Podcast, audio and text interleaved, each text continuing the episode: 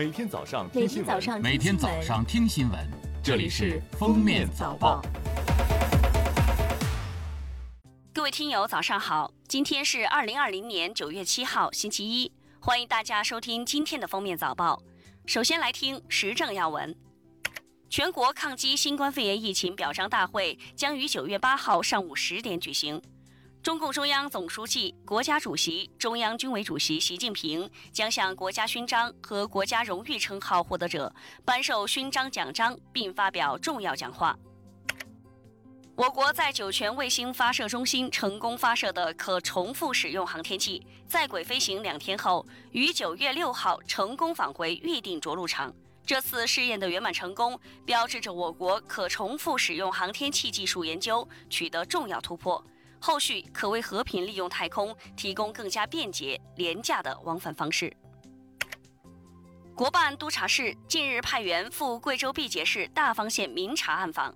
发现大方县自二零一五年起即拖欠教师工资补贴近五亿元，贵州省委决定对大方县政府县长做停职检查处理，对大方县政府分管财政工作的副县长和分管教育工作的副县长做免职处理。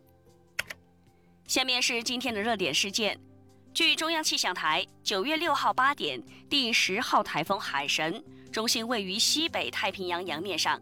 预计海神八号凌晨将移入我国吉林省。据介绍，过去十余天，第八号台风巴威和第九号台风美沙克先后影响东北地区，吉林、黑龙江曾出现七到八级阵风。在正在举行的中国国际服务贸易交易会公共卫生防疫专题展区，国产新冠病毒灭活疫苗首次亮相。目前，该疫苗正在海外进行大规模三期临床试验，有望年底上市。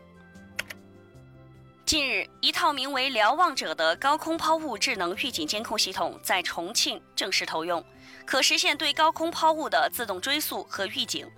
这是国内首个针对高空抛物的警用智能预警监控系统。测试者随机挑选楼层，扔下纸团。系统几十秒就生成出抓拍图，并精确标出物体掉落轨迹及取证用的视频。据悉，系统可以抓拍到高空抛下的烟头大小的物体，后台民警则通过系统生成的图片和视频找到抛物者。最后来听国际要闻：世界卫生组织总干事谭德赛四号表示，未来新冠疫苗正式投入使用后，由于初期供应量有限。首要任务是为所有国家的特定人群接种，而不是一些国家的所有人。未来随着疫苗产量增加，所有人都有获得接种疫苗的机会。据海外网，九月三号在接受加拿大媒体专访时，美大司司长陆康灵魂拷问加拿大为何理会美国荒谬想法。他表示，美国同一百一十一个国家签有双边引渡条约。同时，美方也向数十个其他国家政府提出拘押孟晚舟的要求，但其他国家的政府没有理会这个荒谬想法。直到孟晚舟女士踏足加拿大，为什么加拿大政府成为了这唯一的一个？